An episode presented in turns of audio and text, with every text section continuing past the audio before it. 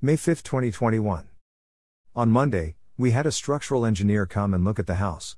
There were some cracks in the sheetrock along the stairs that worried our realtor.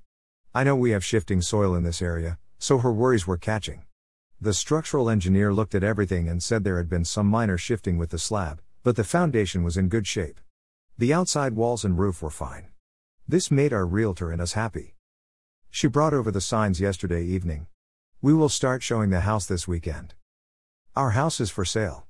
Packing up in the evening. The retirement RV dream moves forward. Yesterday evening, I was wearing a hat when we got to the RV. What does wearing a hat have to do with anything? Well, the brim blocked my view of anything directly above my head, which caused me to knock myself silly. We don't leave the lights on in the RV when we leave. The master controller is in a cabinet at the kitchen steps. Top cabinet at the steps has the controller, the lean is me not holding the phone straight. Bruce had left the cabinet door open when he had turned off the lights from the controller when we left in the morning.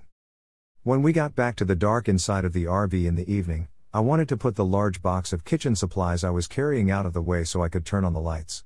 The open cabinet door was up high enough that my hat brim blocked my view of it. I turned toward the kitchen, intending to put the box on the kitchen floor at the top of steps before turning on the lights. I started bending down to put the box down when wham! I hit the top of head on the open cabinet door. Ouch! The hat brim hid the open cabinet door, so I didn't see it when I entered the RV. Bruce caught the end of action, the muted scream and realized I had brained myself.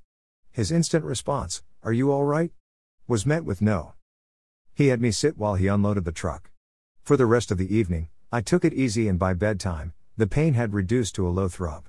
This morning I have a sore spot on the top of my head, just above my forehead.